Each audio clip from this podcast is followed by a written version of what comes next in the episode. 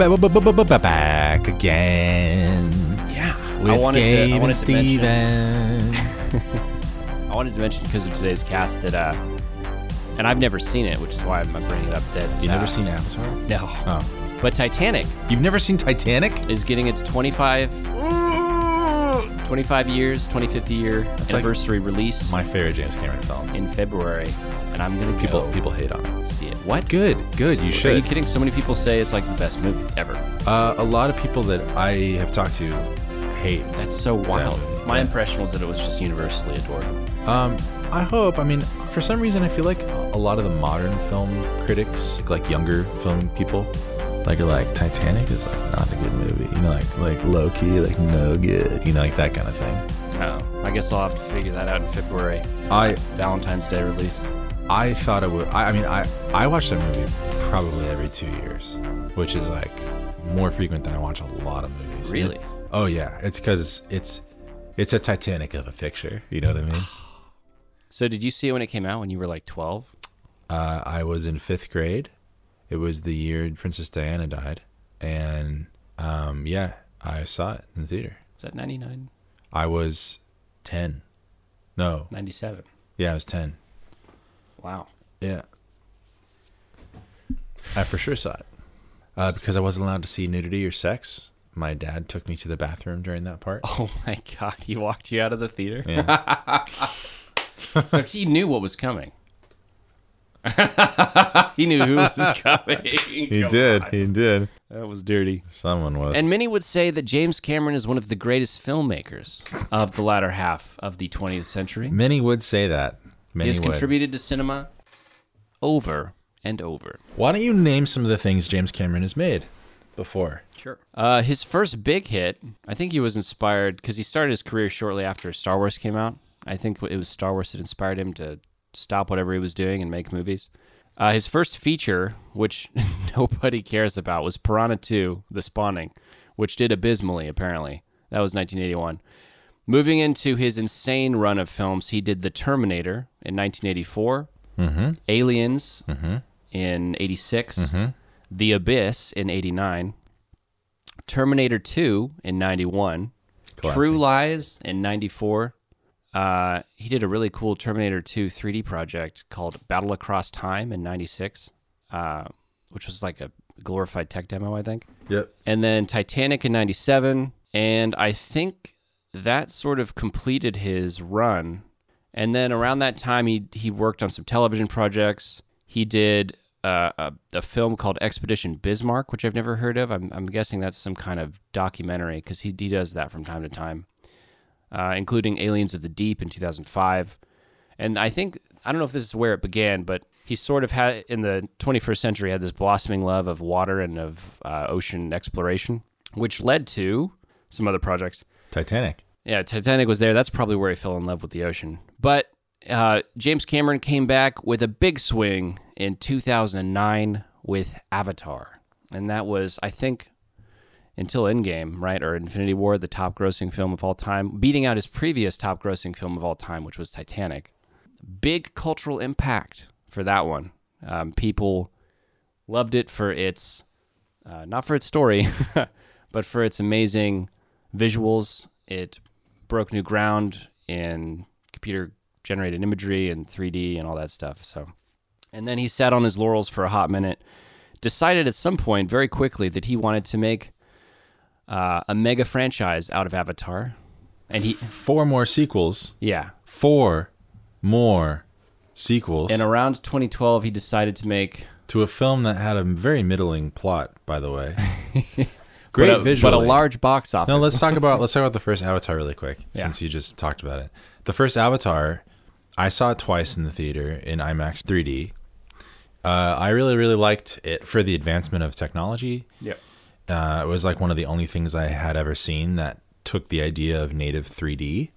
Uh, which, which, what this means for people that don't know, it's side by side uh, lenses that mimic basically the space that your your two eyes would be next to each other, so that when you film something with those two lenses next to each other as one camera in sync and you play it back with two projectors, it projects uh, and and causes the 3D to look better than it would if it were done digitally. A digital projection 3D is also possible, where they mimic that two eye kind of concept and project it with one projector that has like essentially like an overlap, an overlay, and that 3D looks considerably worse. Yeah. And it's something that we we dealt with a lot at our IMAX company because we were we were capturing native 3D and playing back with two projectors and uh, native 3D.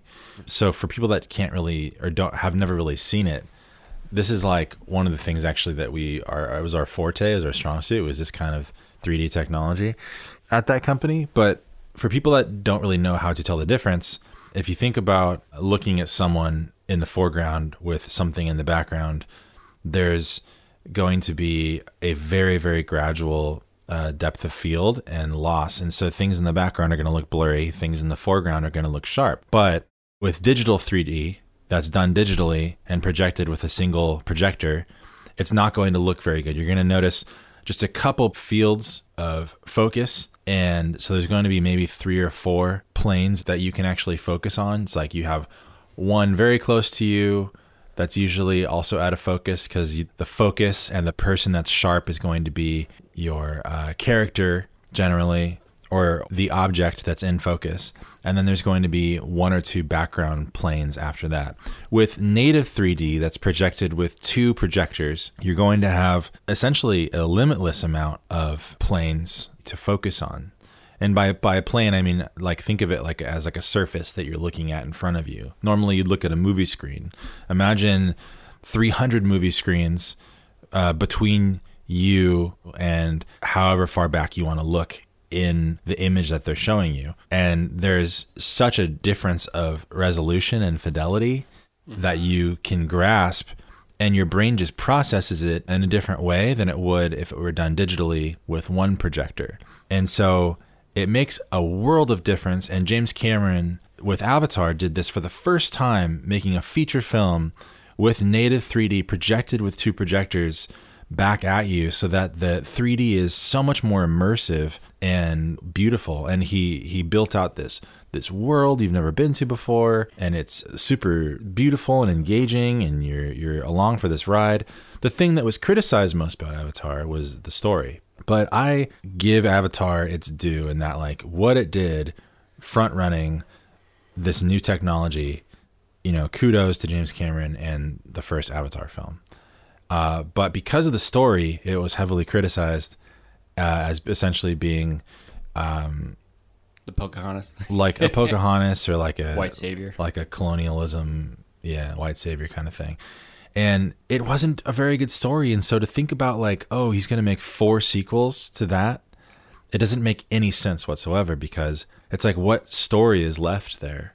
And Yeah. so that's where we find ourselves going into Avatar: The Way of Water, which 13 years later. thir- is 13 years later. James Cameron hasn't made a film in 13 years because he's been supposedly working on all four sequels at once. Well, not supposedly. They shot a couple of them, uh, you know, together. So the word is that three is shot, and they're just working on it in post, right? And whether or not two and three do well enough, and two is obviously done well enough, I also yeah, that'll get four and five. I also just want to briefly mention that Disney bought Avatar and the rights to Avatar and are supporting the whole Avatar franchise because you know they see Avatar, the highest grossing film of all time, and think, Give me that. well, they think, oh, money, we're gonna make money off of this. Yeah, So that's where we find ourselves is billions is- of dollars. and because James Cameron was the one to make this money making machine, they're trusting him to just do whatever he wants to, and hopefully he comes up with a good story. And here we go Avatar The Way of Water Yeah. in your top 10 favorite films of all time. Of, of, of 2022. Not of all time. Of 2022. Definitely not of all time. Yeah, with many qualifiers, it would slip into that um, number ten slot because it was such an experience. Sounds really wet. It's the way of water. it's slick. Should we mention the cast, or does it even matter? Or you just want to talk about the movie? Like, Let's just talk. I mean, this is a review of the film. You can go look up the cast. it's the same cast, plus a bunch of youngsters. There's a bunch of new young kids that half 'Cause- of half of them don't know how to act. it's funny because this movie releases 13 years after the original, and I think it's set uh, in the timeline like, like 13, 14, 15 years after the original um, in universe. So Jake and Neytiri, they now have a bunch of kids. Some were born from them. Uh, a couple are adopted, or uh, or the human kid who's like just around. but yeah, awful, awful. yeah, if you, it, I, if you, I mean, I can just do a super general summary of what the story was if you want. Story Oh, there was a story. in quotes, yeah, story. Okay, go ahead. Uh, we pick up back on Pandora with our with our characters. After the first film, the blue people kicked the humans off the planet. The humans are now back to reclaim Pandora or to like try to claim it again, because uh, amongst various you know priceless resources, of which the main MacGuffin is now something entirely different.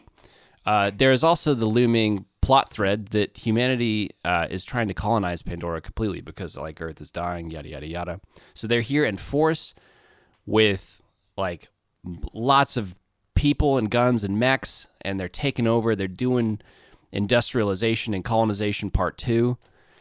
And the blue people now have to reunite and come together. Jake's on the run because for some reason he thinks that'll help uh, the forest people if he leaves. Uh, kind of misplaced ideals there. But so he runs to the water tribes, which is it's an entirely new locale and ecosystem for this film to be set in in Acts two and three. We meet up with Cliff Curtis and the Water Tribe, and they get to learn the way of water, which means holding your breath longer underwater. Uh, the entire second act is just an experiential, you know, get wet kind of spend time playing with whales and fishes, new species. And then the third the third act is uh, essentially a one long battle sequence where they go to war with a boat. It's a very small scale. Uh, the entire final conflict, the climax, is like uh, Jake and the Water Tribe battle out. Mostly just Jake. Jake and his family battle uh, a small team who uh, the the boat is intended to be whale hunting. Whales play a big part in this film, and I'm, I'm just overgeneralizing here. But also, the villain of the film who comes uh, into contention with Jake is uh, a clone of the villain from the first film, Miles Quaritch, everybody's favorite Stephen Lang. That was me hitting my forehead. By He's the way, he's back and he's blue, baby, because he's a Awful. he's a cool operator Awful. with a sharp eye. So they brought him back. Terrible. and uh, he's hunting Jake because Jake is, you know, leader of the insurrection from for the locals. My gosh. And uh, full spoilers, we're already in spoiler territory, but full spoilers. Full spoilers. Nothing matters after yeah, that point. Uh, no one dies except for the whaler. He gets fucked. Wait, the their son dies. oh yeah.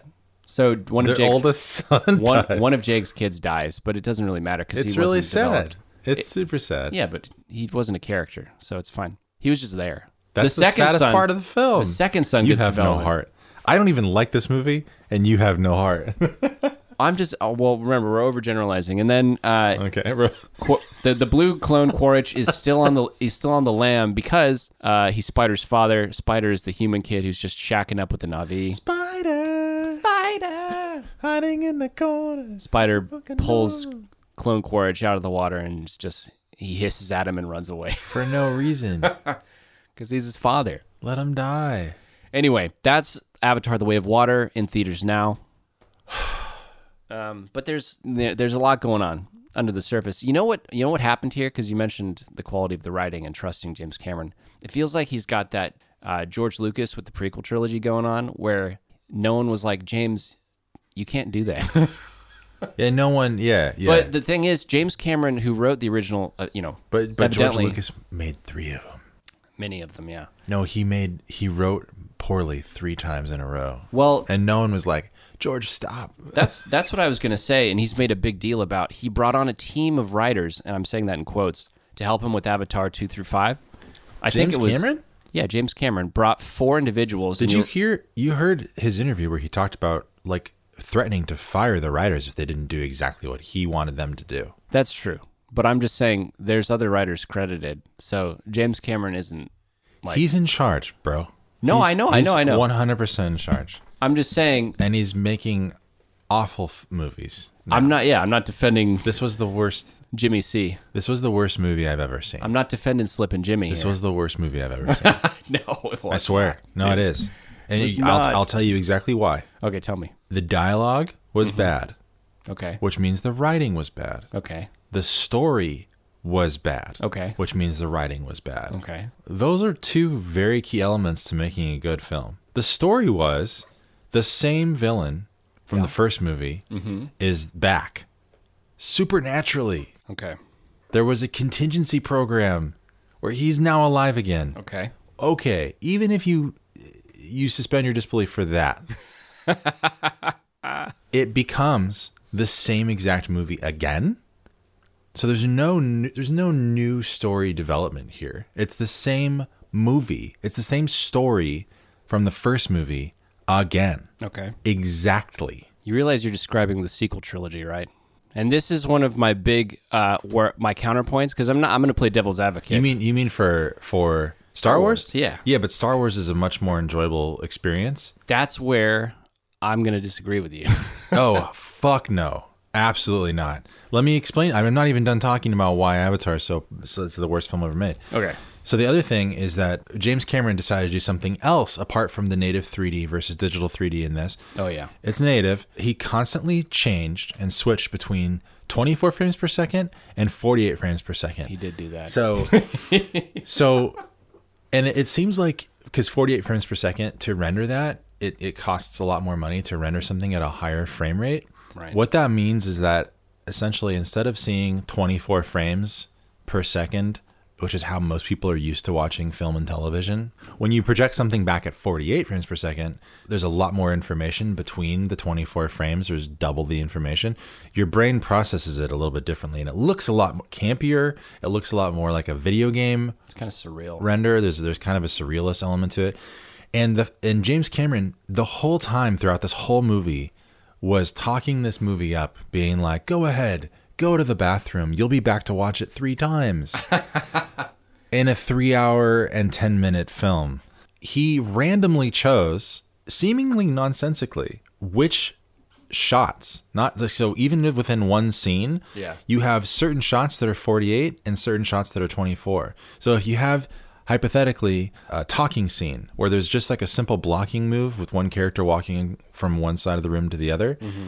That is 48 frames per second where you cut to the wide the character walks across the room and then it cuts back to 24 where the characters are now talking and it looks normal. There's no rhyme or reason why he should make that one shot 48 frames per second Yeah. when the rest were 24 but the reason it's the worst film ever made is because not only is the story bad the writing's bad the dialogue's bad all of that is bad It's true. but even the technical feat that propelled the first film forward in its advancement for technical engineering failed here because the 48 frames per second to 24 frames per second is so jarring and so strange. It takes you out of the film in the way that the first one was able to immerse you in an environment.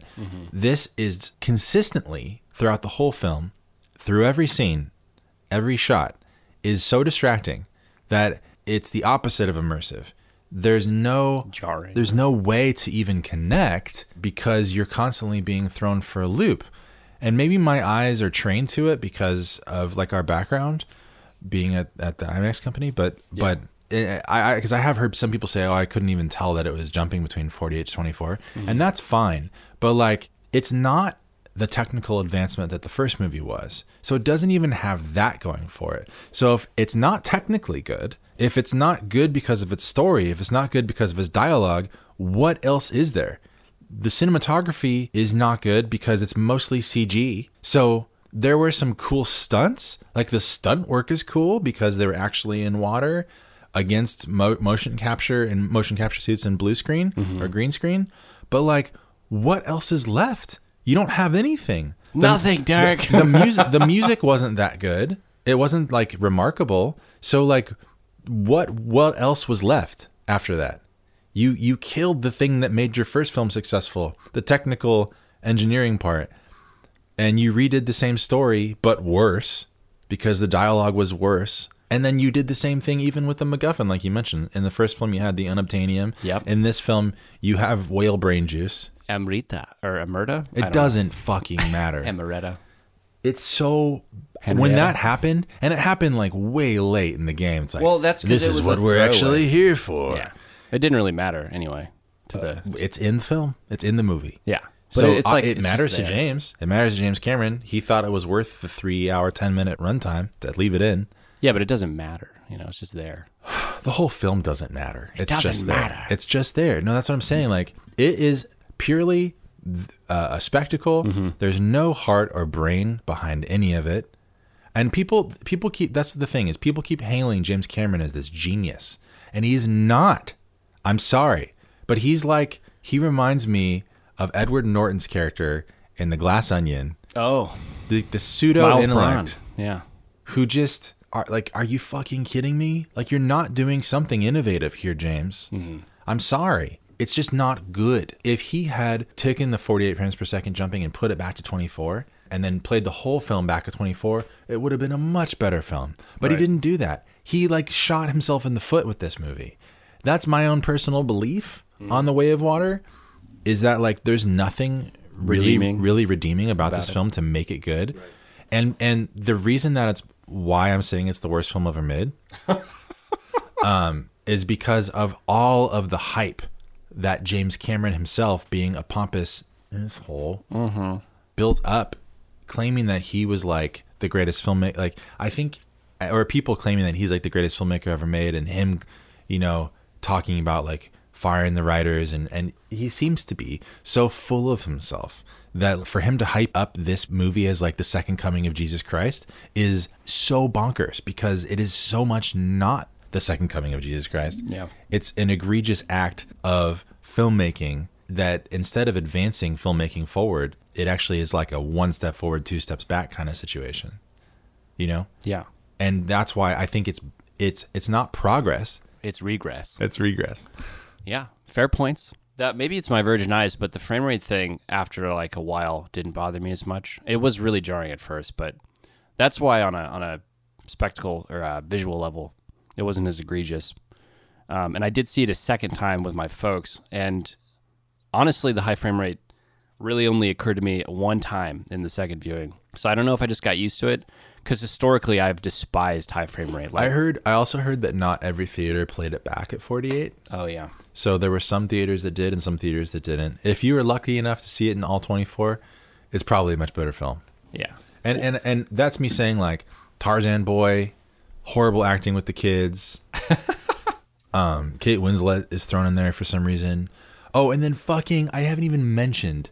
I haven't even mentioned after like the, the horrible antagonist, fucking Sigourney Weaver. Oh, I, I get where you're coming from. She plays a a uh, Eccentric. potentially on the spectrum, a Na'vi Well, no, I still would girl, woman. And so she's playing a young girl, Sigourney Weaver, because she can, because she's in motion capture. And Jake like adopted this girl who randomly was birthed out of the Sigourney Weaver. This is James Cameron's way of just keeping Sigourney Weaver around for no reason at all. And they gave her some special connection powers to the Well, she's like uh, Mother Earth or She's whatever. like a virgin birth deal. So I think the idea is that the re- and one of the reasons she has the same voice as Grace is because she's like a digital copy, or not a digital, but a, a genetic copy. I don't fucking care. Oh, the other thing that's so upsetting. the other thing that's so upsetting is because one of my favorite things ever, the, the Last Airbender, Oh my god, yeah. got curbed because Avatar had the same title and it's the most successful film ever made. So The Last Airbender is called Avatar: The Last Airbender, and it has a whole lore and this amazing thing behind it that um, wasn't you know wasn't entirely original, but the creators uh, based Avatar: The Last Airbender on some stuff from history and, and historic lore that that basically put all the elements together: earth, water, fire, and air. And once the Avatar masters all four of those, he conquers you know whatever he has to conquer. And James Cameron, okay, we've had the earth one or the forest one already. We just saw the water one. He's announced that the third one, the third movie, is going to be about fire, Na'vi. The Way of Fire. And he's the literally title. he's literally following the exact same thing as the last Airbender.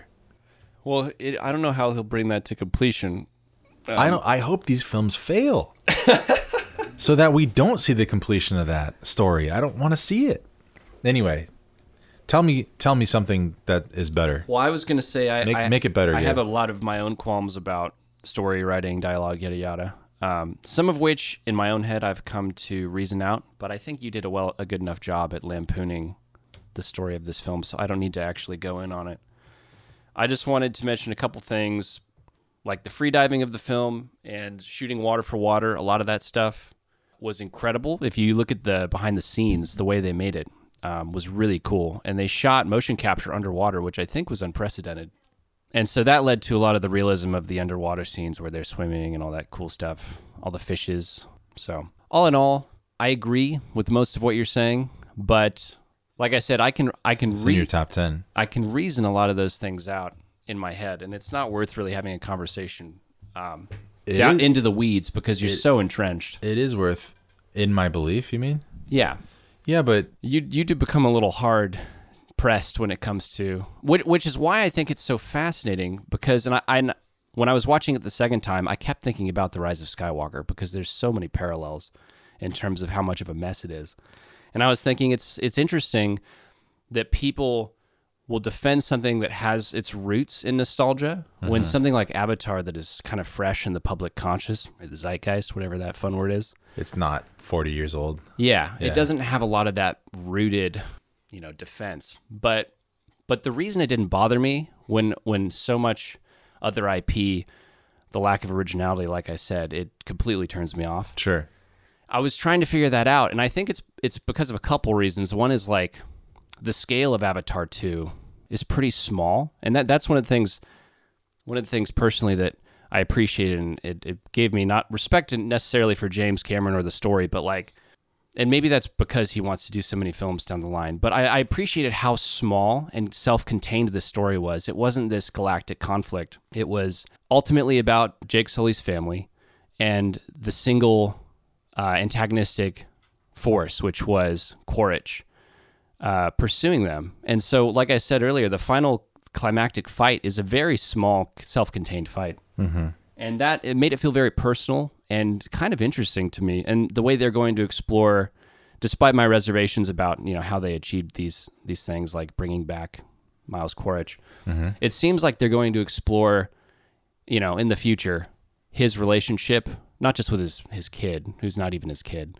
but his relationship as what he's a Na'vi now, as as a clone. He's a Na'vi, and he's he's kind of following obviously the footsteps of Jake and discovering like his newfound identity, honestly. And so there's these little moments in Way of Water where you're seeing uh, Miles Quaritch's journey, who ultimately might have been my favorite part of the film because he's realizing it's kind of funny. He's like finding his humanity, even though he's no longer human. He's finding his he's finding these little ways to uh, to be good, and it's difficult to redeem a character that is so unredeemable. But because he is not that person anymore, I think there's interesting avenues moving forward to explore that idea. That's one of the little things that I think, you know, when I'm digging for for good things to find out of the way of water, out of the writing, because it is so difficult to find the good things in the writing for me in this film. There there are little things like that that I that I'm pulling out to like focus on because It's interesting that you justify, like you're willing to justify and and and stretch out to enjoy the things about this film, but you can't do that for Rise of Skywalker. yeah, and vice versa. You know, You mean for me? yeah. right? I feel like it goes both ways. Well, Rise of Skywalker. Okay, I think I think the nostalgia is a little bit different than talking about like the lore, right? So like the lore of Star Wars, there's there are things that happen in Rise of Skywalker that we had never seen before, like force healing and and stuff that we've heard of that we've never seen in like a main story Star Wars film. So the fact that we got to see progression of the Jedi capability mm-hmm. was so rad to see, and that had that had been built up for forty years. That's how I feel about the underwater shit in the way of water. Like the egregious writing aside, the world building in the way yeah, of I, water. I agree. Like the the egregious writing, Star Wars, Rise of Skywalker. I agree there. Like, Yeah. not great. It's a retreading of everything we've seen, but but it does do new things that adds to the lore of Star Wars. Mm-hmm. That I I mean that's my bias is like I love the lore of Star Wars. So Yeah. the lore of Avatar was one film, you Yeah. know, and and it retreads it immediately. Like so, it's not like the original Star Wars trilogy four, five, and six that plays out a whole story and adds to it as it goes. Five is considered the best Star Wars movie ever made. Avatar: The Way of Water was egregiously worse than the first Avatar. You see what I'm saying? So even if Avatar was a trilogy, it automatically makes it worse. Like it dips immediately. So I that's why I'm like, Well, think about think about the Star Wars film franchises, the trilogies as individual units, right? You had the original trilogy, incredible. Prequel trilogy, we're a bit falling off the cliff, you know. Well, Well, depending on who's watching it. yeah. Yeah, we're we're totally off the cliff. We're pretty much in the ravine and dying. And then the sequel trilogy, which ha- obviously as well has a very mixed response. That's how I view those, and that's the lens in which I'm thinking of Avatar as its own franchise. Because while it is so much of a retread of what's coming before, in its own you know story, I would say it's strictly a retread, and that's not me trying to be entrenched in my belief. I'm No, just, I mean you're right. It is beat for beat like the same, even to the points of like Miles Quaritch as Blue Miles Quaritch is literally doing Jake's journey like Yeah. beat for beat. But they're expanding it at the same time. Like Way of Water is world building in a small way. It's not adding to the galactic cosmos like like um, Star Wars does every film or every show it adds. But we're seeing entirely new biomes and locales. Like after the first act, we, we're now in this reef ecosystem, which was, and we spend like way too much time just being in that space, which to me is cool because I like that. that stuff. was the best part of the movie. yeah, Yeah, that that stuff is it was cool. like and that's act act two being in the bi- in that space. and that's world building. We it's it's it's overindulgent. It's it is like too much, and some people hate the the second act for that reason because it slows down and it gives the film space to breathe and just exist in the world building. that's the best part of the movie. That's why I'm saying everybody's going to approach it, and I'm I'm looking at these things like. I think th- I love that. And James Cameron, like you said, he's so full of himself because there's like that YouTube clip where he's like, "I'm doing this thing because I want to see it."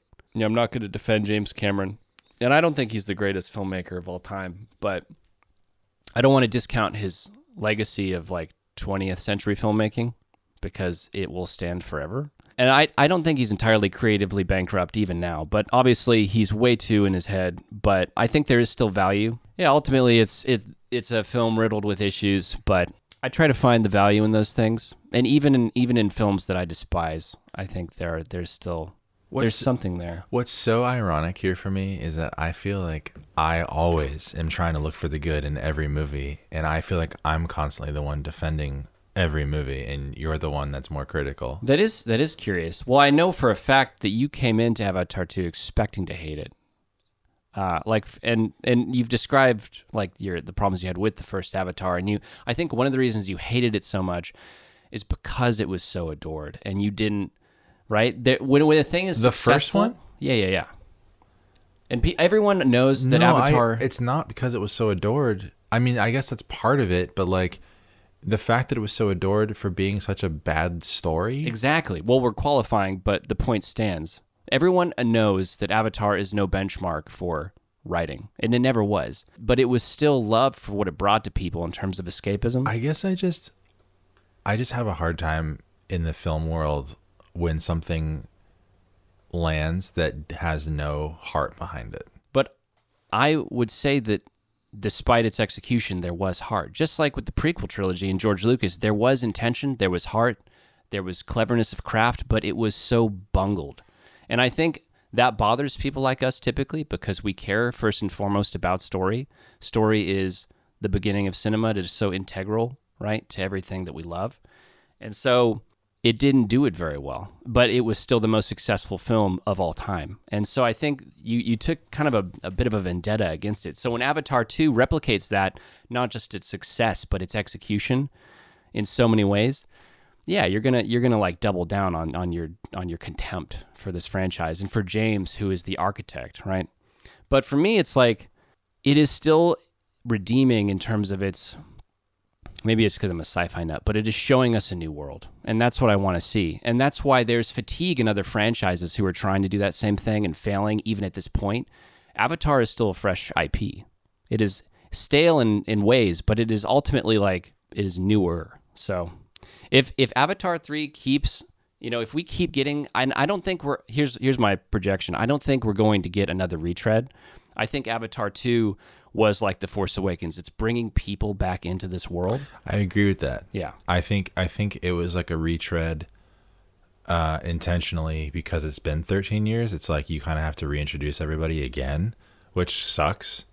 But like it's it sucks for the the fact that like it's not the advancement of the story. I think the next 3 sequels, If we get there. yeah, Yeah.